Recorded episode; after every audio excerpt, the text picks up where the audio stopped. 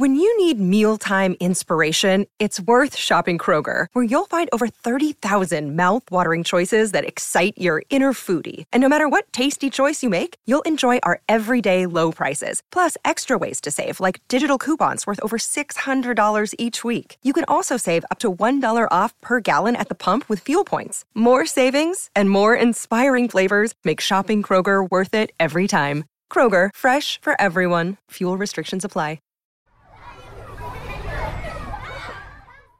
This is On Boys Parenting Podcast. We are your co-hosts, Jennifer L.W. Fink, mom of 4 boys. And I'm Janet Allison, teacher of many more. Thanks for joining us as we share real talk about parenting, teaching, and reaching tomorrow's men. These are unprecedented times that we are living in, and Jen and I both know that it might be challenging, it might be joy-filled, and it is more than likely stressful on some level. It's all of those things, and we hope that this podcast is supporting you and helping you through some of those challenges.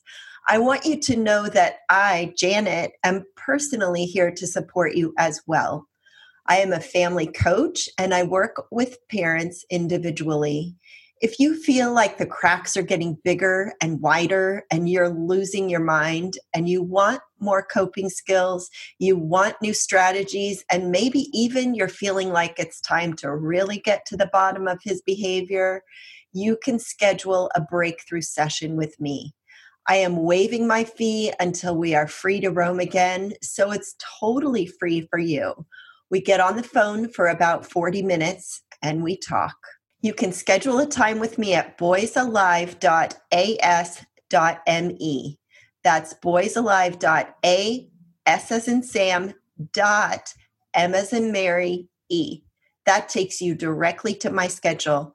Fill that out and I look forward to getting on the phone with you. I'm here to support you as a family coach. And Jen and I are here to support you with this podcast. We can all do this, and may we all look back on this time and know that we all did powerful work. And now, on boys. Are your boys close to their grandparents? I don't mean geographically close or physically close. I mean emotionally close. It is the 21st century. Many of us, sadly, live farther away from family than we might even like. And thanks to the COVID-19 pandemic, many of us are not even seeing people who we live close to that we love. But what is that relationship like between your boys and their grandparents? I'm very fortunate in that my parents live about a mile down the road from us at least half of the year. And my boys have developed a very close relationship with my parents. And now that they're teens, it's interesting to see them kind of take ownership of that relationship and make it a point to go spend time with grandma and grandpa. And that kind of just makes me feel warm and fuzzy. But I know that's not the story for everybody. And yet studies have shown that the grandparent-grandchild relationship is very special and very beneficial for both the grandparents and the grandchildren. And let's be honest, it can be really beneficial for the parents in the middle as well. So joining us to explore all of this today is Emily Morgan. Emily Morgan is the host of the Grand Life Podcast. She is a grandmother of 9. Emily, tell us about your grandchildren. Oh my goodness, they range in age. By the way, thank you so much. I appreciate being on the podcast with you. They range in age from 9 years old down to 6 months old. So we have 4 boy grandchildren and 5 girl grandchildren. Nice. That's almost split evenly. I know. It's kind of fun when they all get together. I bet it is. And do most of them live nearby or at a distance? What's your personal situation? So we have 5 who live, 2 who live 1 mile down from us, and 3 girls who live 1 mile down the other way. We have a little triangle going of them. And then we have 4 grandchildren who live outside of Washington, D.C. And you are in Indianapolis, so that Correct. Is a bit of a distance for you. Yeah, it's about 10 hours, if we really book it.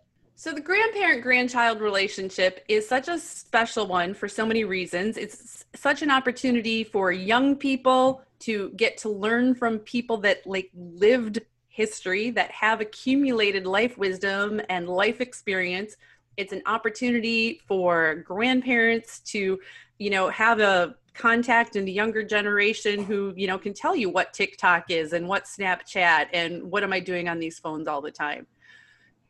But bridging that gap can be a bit challenging sometimes. And then in the middle, you have parents who sometimes don't know, like, is this facilitating the relationship or am I making things worse?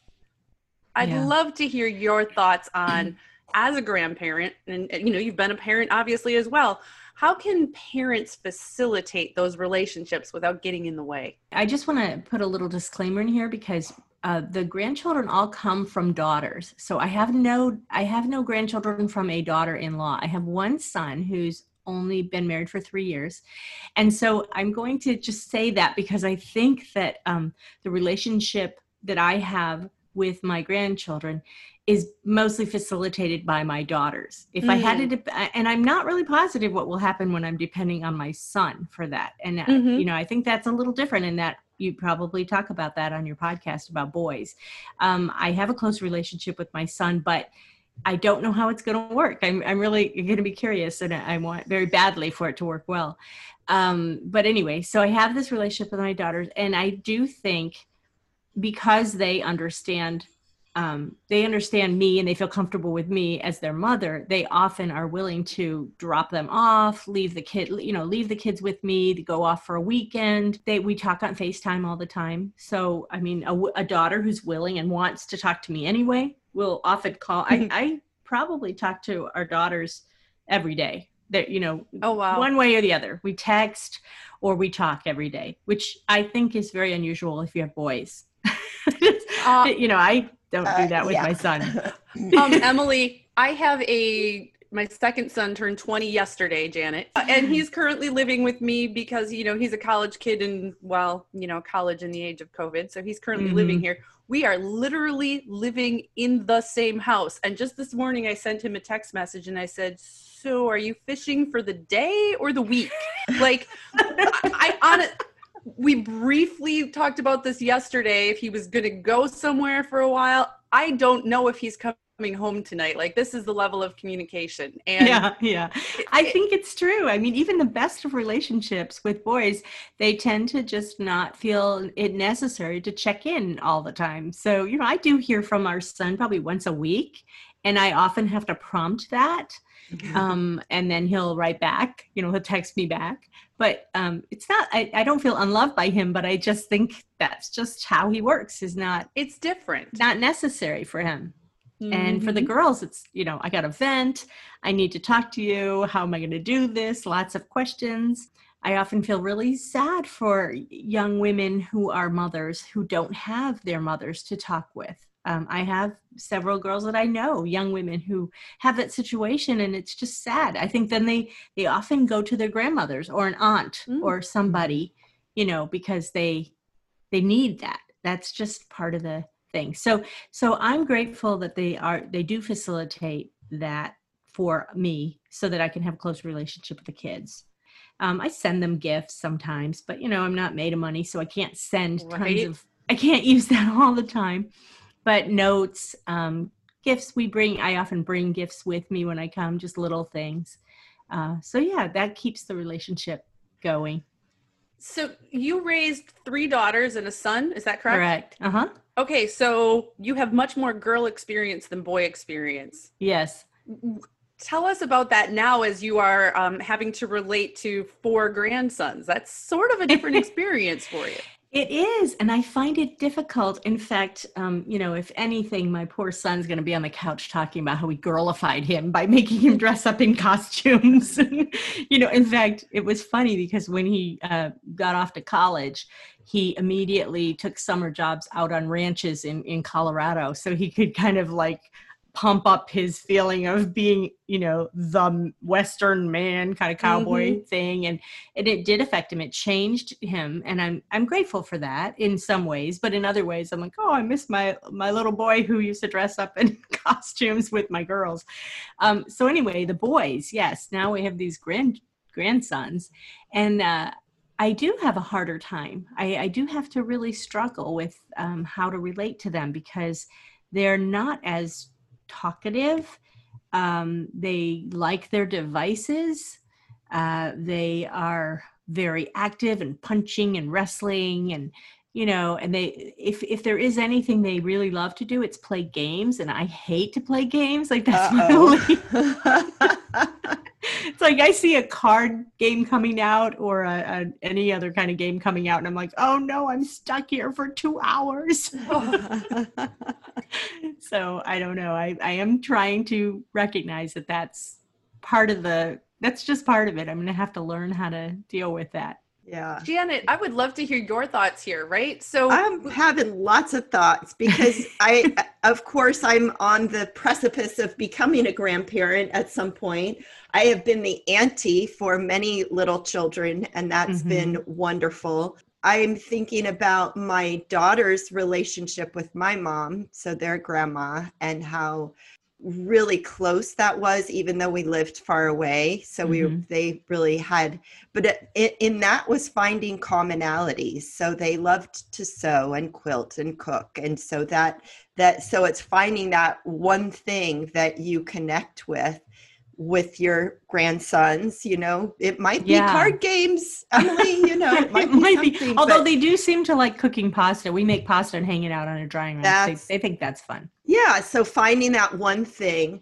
And I also actually called my sister this morning before we recorded because she is living in a 3-generation household and so her daughter and her granddaughter live with her and her husband. And so I wanted to check in, like, how is that grandparent relationship? And the granddaughter is 11 and has been with them since the mom was pregnant. So a long time. Oh, wow. And really the first thing that she said was that it was unexpected. She did not expect to be an empty nester raising her granddaughter, you know, in concert with her daughter, and really having to grieve that life that she thought she was going to have with just her and her husband, and they were going to go on holidays, and you know, it would just be the two of them, and it's for 11 years it hasn't, and into the future it won't be. So having that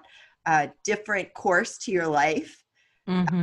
And recognizing that. And also, you know, just this notion, and we touched on it a little bit, of kids and their devices. Parenting, grandparenting now is so different from when grandparents were parenting. So dealing with devices, dealing with 24/7 news cycle, all of these things are really challenging when you didn't have to deal with that in your parenting. Absolutely. In fact, part of, I think that the theme that runs through the Grand Life podcast is that the expectations for grandparents are way different than they were for our parents. The expectation is that you'll be there a lot. You'll, even if you have to travel, you'll travel. It used to be, you know, back in the day, that the kids would be expected to come back to their homes, and the grandparents would just kind of hang out and wait for the grandkids to get there. That just isn't the expectation anymore. No, well, I hear a lot of grandparents moving, actually picking up stakes out of their own community, moving to be closer to their grandchildren, which is a huge life disruptor, even though, of course, you want to be close to your grandkids. Many people do. But you've given up your community that you've lived in for many, many years. Yeah, it comes with risk. I mean, what if they then move again? Then you're alone in a community, and the only reason you had that community was because you developed it so you could be with your grandkids. Yeah. So I think that I'm not sure. I'm not sure that I would make that move, but I might. I don't really. I can't tell you until it happens. I'd like to hear you say a little bit more about how those expectations of grandparents seem to have evolved, because, you know, in our head, every one of us has an image of grandparent. Right. And so often it doesn't necessarily reflect reality. Like the image might still be a kindly gray-haired woman in a rocking chair, while according to stats, like half of grandparents are still working. So, right. Yeah, like you can't be expecting your grandparent to be providing full-time childcare. They've got their own life. So talk about these changing expectations so that the parents who are listening can kind of understand, you know, where grandparents are coming from too.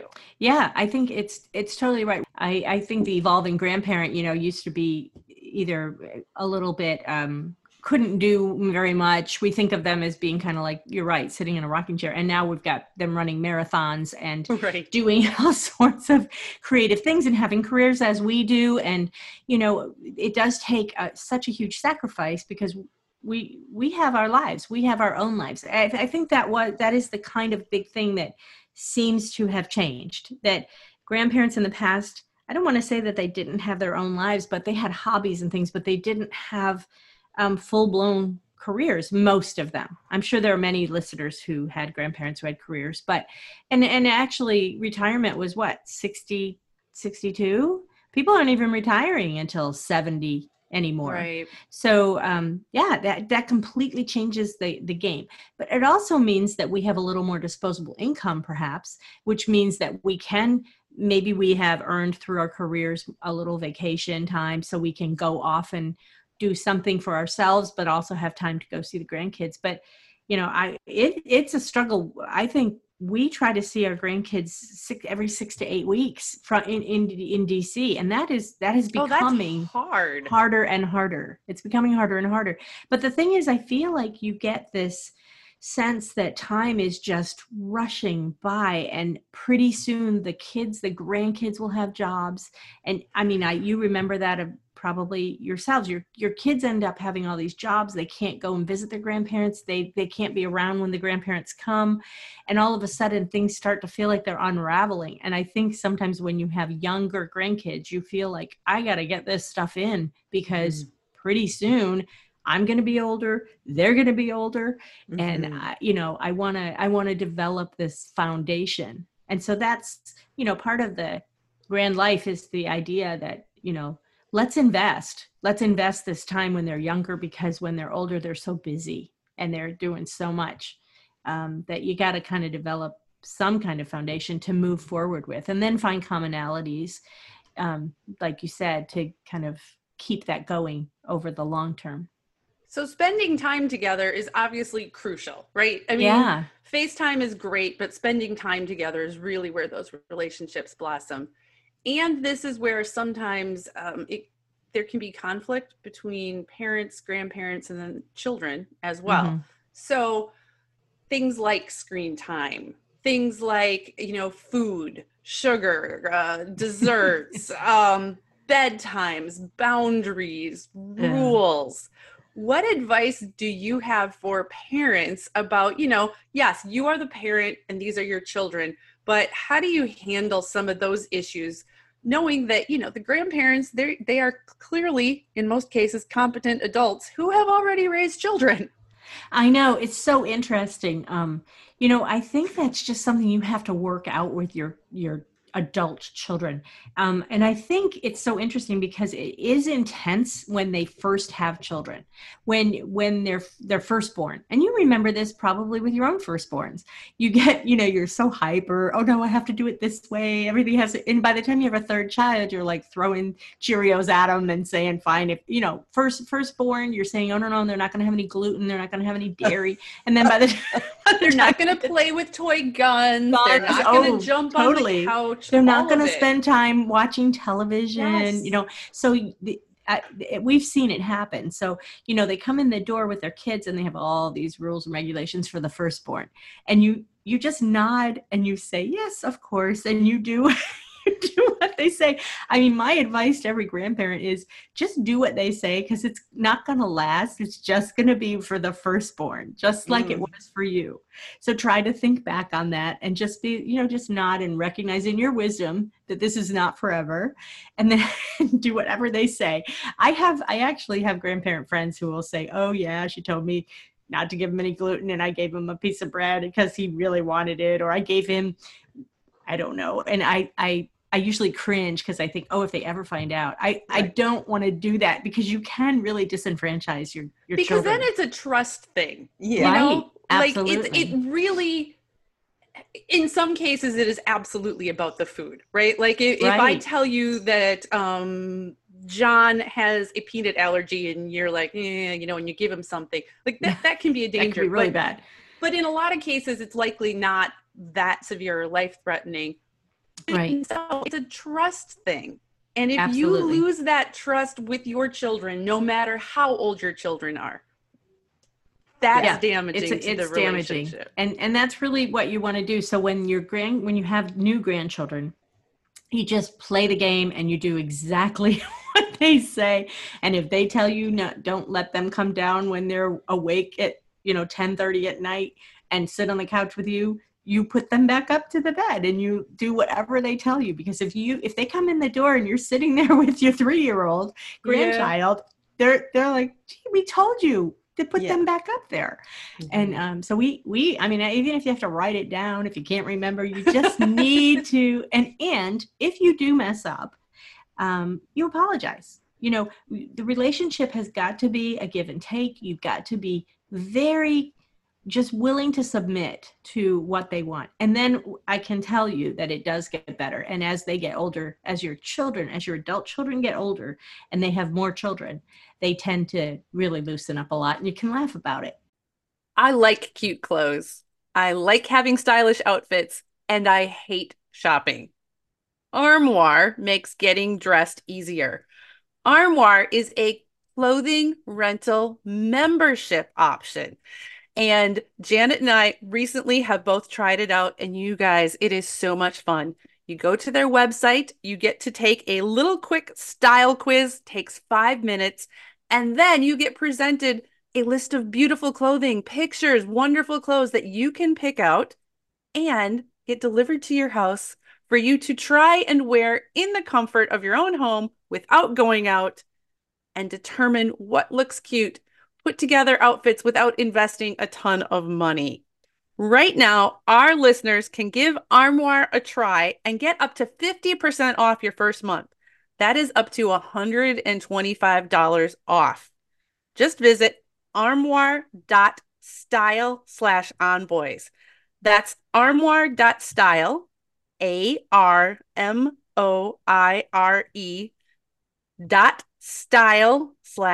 ARMOIRE.style/onboys to get 50% off your first month and never have to worry about what to wear again.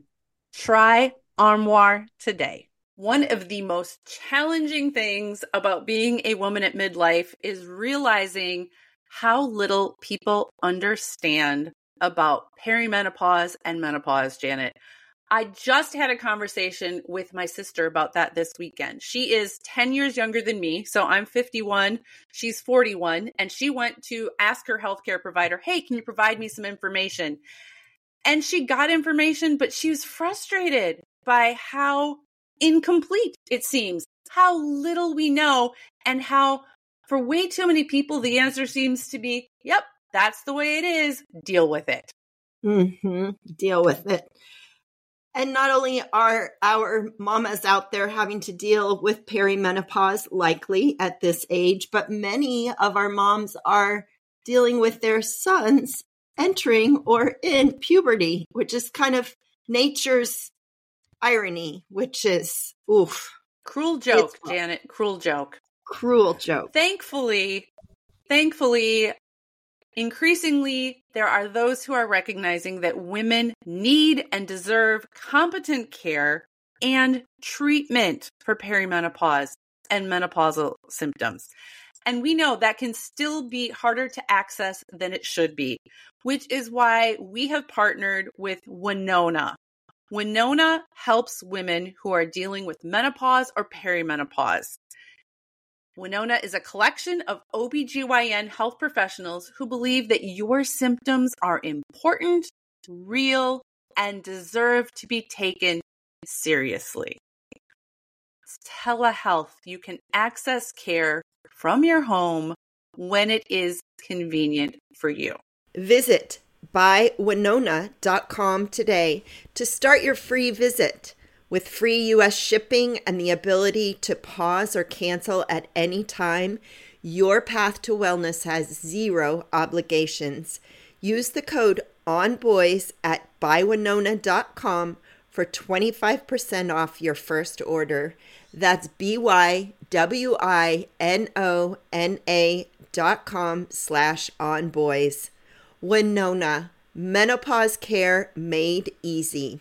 And it's fun, but yeah, that's kind of the way it goes. Such good advice, Emily. That is such good advice. Just to submit to those young parents and submit to them and support them in their decisions that they're making. Been there, done that. And I love that as you're saying this, you know, in your own head, you've raised these children of yours for, you know, 3 decades already. And you're like, yeah, okay, so this is another one of your phases. I get it. You're going to get through this one. Like, you have already survived, you know, their young years, their tween years, their teenage years. You're like, okay, but just hang on another for stage. A little bit more. Just another stage. And I have to say that the stakes get higher as your grandkids grow and you see things that you maybe don't agree with in their parenting styles, your adult children's parenting styles. The stakes are higher because you're talking about kids who, you know, might have some real issues as they get older. And you see things that your children don't see because you've been through it already and you've had friends who've been through it. And you've seen what happens with kids who are teenagers who have had certain kinds of parenting things. And you know, I really just had a conversation with my daughter about this, and it was a hard one. And I basically texted her and said, listen, I would be glad to write down and tell you what I think, but I think I would be afraid that that could really go badly. So what I'm going to tell you is we differ in our parenting styles. I would not parent that way. And what I described to her was it's kind of like Google Maps, where on your driving directions, it tells you can go one way or you can go another way. And, you know, there might be a 10-minute difference. There's no right or wrong. There's not like, oh, well, that's the wrong way to go. You're going to get there, but you might get there with different scenery. Mm-hmm, your life might look different because you chose that parenting, that option. Mm-hmm. But, you know, and I said, you listen, I'm here to support you. Stick to your guns. If that's what you want to do and you think the results are going to be good, I'm on your side. I want the results to be good. I want these grandchildren to grow up happy and healthy. And so I'm on your side. I'm not going to look back and say, oh, I told you so. You know, my parenting style was better. We definitely need to kind of have that, again, that give and take of communication. So how can we as parents tap into a bit of that? You know, most of our listeners are currently raising children. Yeah. We see our children through our eyes. Right. Grandparents do have the benefit of not living with the grandchildren all the time and the benefit of all this lived experience. Our grandparents may have some very valuable information that could be helpful to us. So what advice would you give to current parents for, you know, being open to some feedback? I would say if you value what your family life looked like as a child. So you're looking at how your parents parented. If you value that and respect it, and if they had good outcomes, you might consider what they have to say or ask them, because I think the best grandparents are not going to tell you unless you ask. The worst grandparents tell you all the time, but that's not what you should be doing as a grandparent, offering your advice freely and without being asked. But if a adult parent wants to tap in to the wisdom, I think that they should. I think we have kind of, in fact, the next podcast that's coming up is about this, that there is so much value in the wisdom of older people. And I think somehow our culture just doesn't doesn't really want to tap into that. Mm-hmm. They keep thinking there's something better, I think, maybe. Like they often, I think, people who are raising kids now talk to other people who are raising kids. But you guys are all in that, like, you don't know what you don't know, right? It is the blind leading the blind, isn't it? Mm-hmm. It kind of is. And I think it's valuable, but I also think there are some really interesting things that can be garnered from listening to older people. And I think, of course, you have to take it with a grain of salt. I think my children are always like, you have your memory. It's so idealistic. Like you think you never remember the bad things. And I was like, yeah, but I think the few bad things that I do remember, the one colicky baby or the one whatever, those are because they were real standout things. So we're talking about all the things that are wonderful and that you have a good relationship with your adult children. And, mm-hmm. We have to talk about also the spouse of the adult child, because that brings whole nother dynamic into the relationship. And so, ideally we would hope that everyone has a great relationship with the grandparents and, mm-hmm. and the grandparents with the adult children. But talk about the experience of, maybe some of those doors are closed or maybe there's some, contentious relationships in there. Talk about what your listeners experience and how they work with maybe when the door isn't quite open to seeing the grandchildren. Yeah, it's very, very difficult. And I'm planning an episode about that because I think it is hard to get people to talk about the hard things. Those are the things people kind of want to keep behind closed doors, but we know it exists. And we know that there are many, many grandparents who are disengaged, unable to be with their grandkids because one of the spouses, probably the in-law, but sometimes not always, they've cut off relationships and they've decided that they don't want to have a relationship with the grandparent. And that is one of the most painful things I can think of. You have this granddaughter or grandson and you have no access. Yeah. So, I think that what is required is first, look at yourself first and make sure there isn't anything you're doing or not doing that is causing the lack of access. When an adult child says, no, you can't see them, there might be reasons. There could be good reasons. Maybe you are difficult. Maybe you are giving too much advice. Maybe you aren't building trust. And then once you've looked at that and there doesn't seem to be any fault or blame on your side, which would be highly unlikely, but it's possible, then I think you just have to deal with it is what it is. And I've talked to grandparents who have said they had to wait until their grandchild became independent after they were 16 or 18.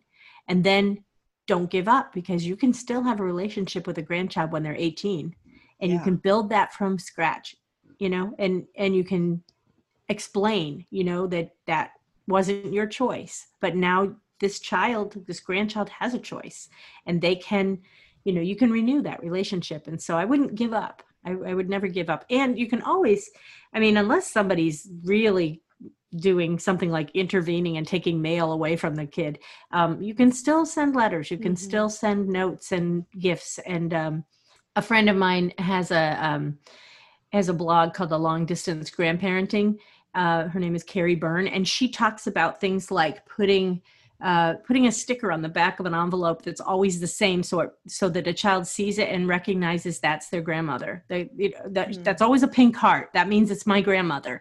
So even before they're even reading, they can know that that's their grandmother, and they always get it. The other thing you can do that she talks about is journal. So you can have all of these little journals for each grandchild and write about what you're doing, what you're thinking about with them, and how you wish you had been to the park with them, and then give it to them when they're 18. They know that you have been thinking about them that whole time. Wow, that's powerful. Yeah, it's a good thing. I think it takes some intentionality that some grandparents don't want to put forth that effort, but it's totally worth it. And I do not have a grandchild who's 18 yet, but I look forward to that because I think we could have a great relationship. I'm looking forward to the talking and finding out about their college and doing all that stuff. That'll be fun. Mm-hmm. My oldest son is now 22. He lives in Tennessee. I'm in Wisconsin. My parents winter here or not, excuse me, not winter, they summer in Wisconsin. Yeah, that makes sense. He made it a point to come up a weekend this summer. Yeah, he wanted to see me, but me and his brothers had been camping near him not that long ago. He really came up because he wanted to see grandma and grandpa. They winter in Arizona, so, you know, many months go by without seeing them. You know, COVID restrictions, they're now, as of today, my dad is 84, my mom's 83. Like, you don't know how much time you have left. Absolutely. And it means so much to me, you know, Janet and Emily, that my 22-year-old young adult son prioritizes spending time with his grandma and grandpa. Like, that almost tears me up, you guys. Yeah. Yeah. I don't underestimate, as a grandparent, don't underestimate the relationship you can have with your grandchild and how meaningful it is to both parties.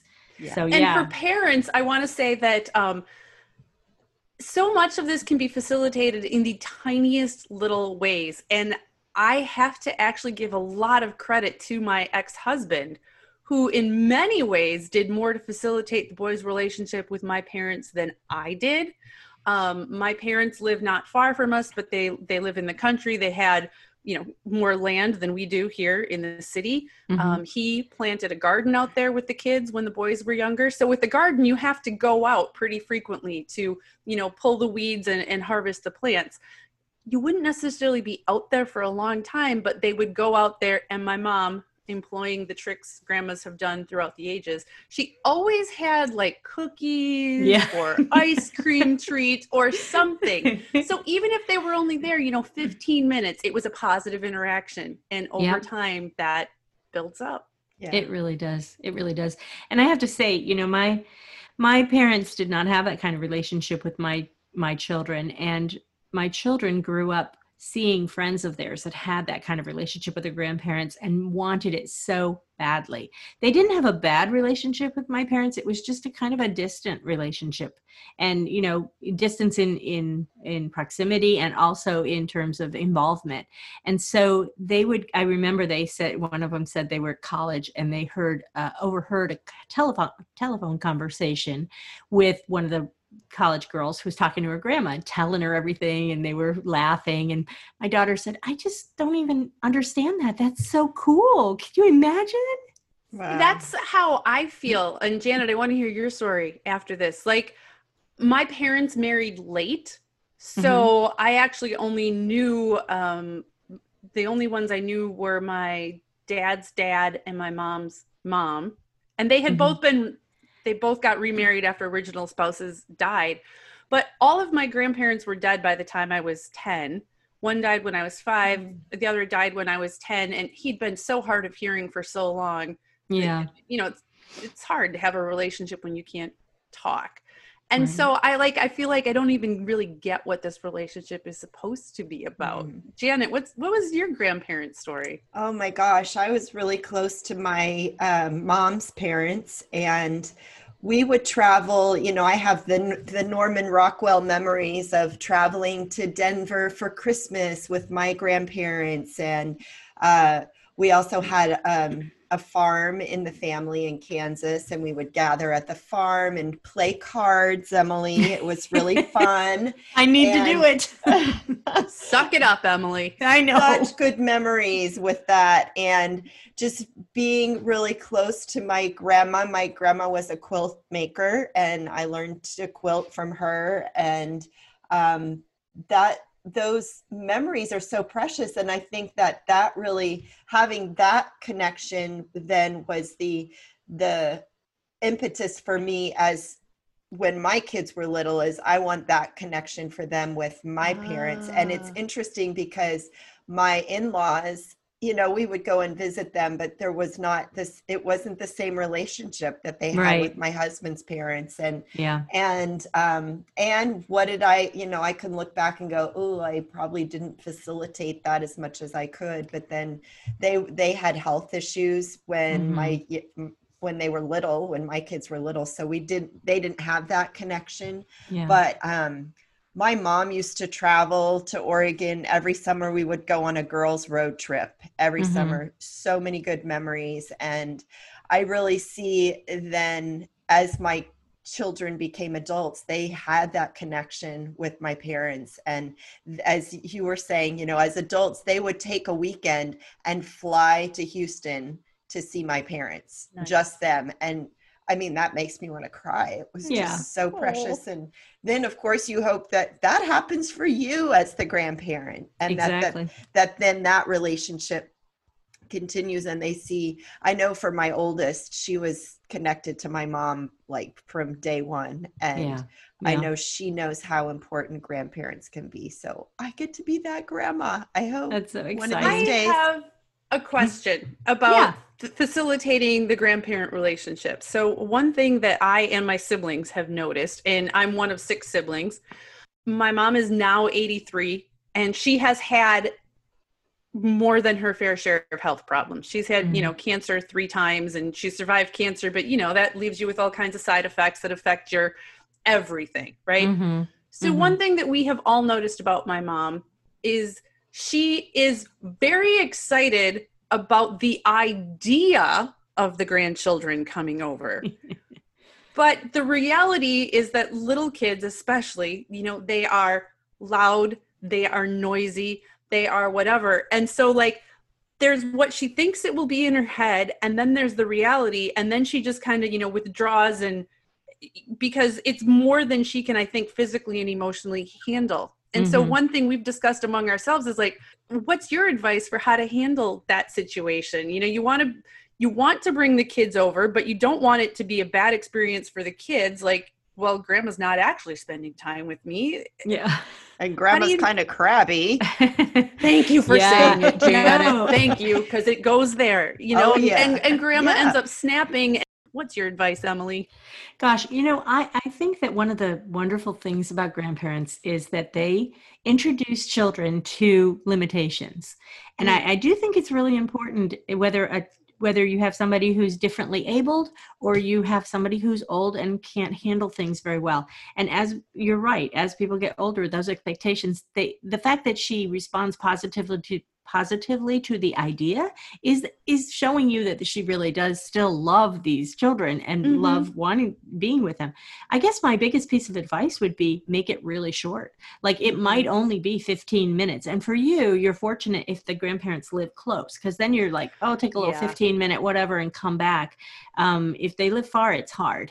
I know for myself that my husband and I have, as empty nesters, recognized that there are times when it's just too long. We've been with them too long. And I would have to say that's a good 3 or 4 days. That's about it. That's about all one can handle if you're used to being an empty nester and everything's quiet and you're doing your own thing all the time. So we try to keep it at 4 days, maximum 3 nights. And part of that is calibrating your own kids. So if you have a rambunctious toddlers, you have active boys, maybe you're going to stop at the park before you go see grandma and have some runaround time so that they can be a little bit more able to, you know, sit in the room. And as you were talking, Emily, I was thinking about the, you know, the natural progression of aging is important for our kids to be for grandkids to be aware of that, and having to,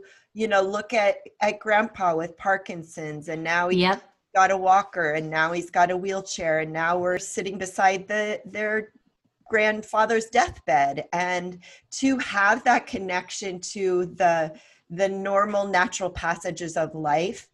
Grandparents are the place that you can have that intimate experience. And it's so necessary, I feel. And my children were at their grandparents' deathbed. And I feel like it's necessary for a truer understanding of life and the value of life. Yeah. Yep. One of the things that I was thinking about as you were saying that is how important it is for grandparents, you know, to recognize that they are failing in their health and they're getting older, to start giving things to their grandchildren that they want them to have. And I think that's just, it's really easy for some grandparents to not be willing to face the fact that pretty soon they're not going to be around. But it's so much more meaningful if you can, give something that is meaningful to you, to your grandchildren. Do that all the time. I don't even think you have to wait until you're in your 80s or 90s. You just should do it whenever you find something that you think, oh, I'm not going to use this anymore, but I'd really like my grandchild to have it. That means so much. That can mean so much, that connection, and they can keep it. You know, one of the other things that I kind of wanted to mention when we were talking about in-laws is how important it is that you support, as a grandparent, you support the other grandparents in terms of their relationship with their grandchildren. You are sharing grandchildren with this other couple or other person, and it's only to your grandchild's benefit for them to have a fantastic relationship with both sets of grandparents. So drop the jealousy. Drop the whole, oh, did you spend more time over there? Were you with them then? Did you, do things together if you need to. To me, it's we should do birthday parties together, but we need to recognize that we're a united front with our grandchildren and that they can enjoy going out on a boat or the swimming pool that the other grandparents have. You be you. You develop your relationship with your grandchild with what you are.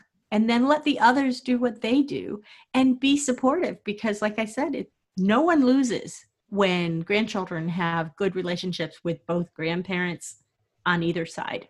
Yeah. Yeah. The more people who care about your kids, the better. Absolutely. Period. Absolutely. Because this is On Boys, I feel like we have to go here. Societal norms for boys, for men, have been shifting over the last 20, 30, 50 years. Mm-hmm. Increasingly, it's not universal, but increasingly among parents, there's recognition that, maybe saying, hey, man up, or, put some dirt on it, is maybe not the right thing to say to a little boy who's crying. Yep. There's generational differences between parents and grandparents because there is a generation in between there. Yeah. So what's the grandparent perspective? Do you hear from your grandparent friends kind of some confusion or questions about, boys today? What's that on the ground? Yeah. You're talking grandparents can say things that are racist. Grandparents can say things that are prejudiced of all sorts. They could say things like you were just saying that are very misogynistic. And I think... I even experienced that with my kids' grandparents with one side where I was like, whoa, that was, so we would always have to have a conversation afterwards with our children about, well, that's probably not the right thing to say, saying that we have it all together now. But I do think that generations are coming closer to understanding each other. There's been a lot of talk about empathy and trying to make sure that you understand putting yourself in the shoes of your adult children and how they might look at something, even if you're particularly conservative about something and they're more liberal about something. That is a really hard conundrum, because sometimes I think you got to let the grandparents be who they are. They are who they are, and they're in a stage, you're like, well, that's them. That's who they are. And then you recognize with your children, that's just who they are and they're not going to change. I don't think it hurts for the adult children to say, hey, Dad, when you're here, we would prefer that you not, tell them to buck up or be, do this to, especially boys. Yeah. Don't tell them that, or they can be, and they don't have to, if they want to be a chef or they want to be a seamstress or, whatever, they can be that. Well, the stretch goes both ways. And I think I'm back to the conversation about, my mom, occasionally some things would slip out of her lips that I'd be like, Mom, are you kidding me? And it's the conversation that I had with her, but it's also that the kids also recognized and just gave her grace on it. Right. And that's a lesson learned. Yeah, that's part of who she is. That's her generation. Right. And it's just makes it a heightened awareness for us of what we're believing and what our kids are believing. So, yeah, I think graciousness on both sides and assuming the best of both the grandparents and the grandchildren and the adult children is always a good policy. Yeah. Jen and I are all about giving grace on this, on boys, aren't we, Jen? I'm so much better at saying it than remembering it in my life, you guys. The last couple days have been rough. I'm going to try to remember this moving forward. And, you know, this is where grandparent relationships are so valuable. Our families are where we practice these skills. Our families are where we learn how to forgive, how to, deal with, okay, I don't love everything about this person, but I still love this person, and make room for them in their life. And so in facilitating these relationships, we are jointly, as parents, as grandparents, preparing our children for the larger world. Absolutely. And one of my themes is that if, you can go run out and picket for peace or Black Lives Matter or any of the things that you believe, but if you can't practice love and kindness in your own home, go back to your house and figure out how to do that with the people you live with, because that's where it starts. And I absolutely agree with you on that, Jennifer. Yeah. Emily, thank you so much for joining us today. Her podcast is The Grand Life. We'll put a link in our show notes and share it with your parents. This is fantastic. Let's keep these conversations going. Thank you so much. Thanks for joining On Boys, real talk about parenting, teaching, and reaching tomorrow's men.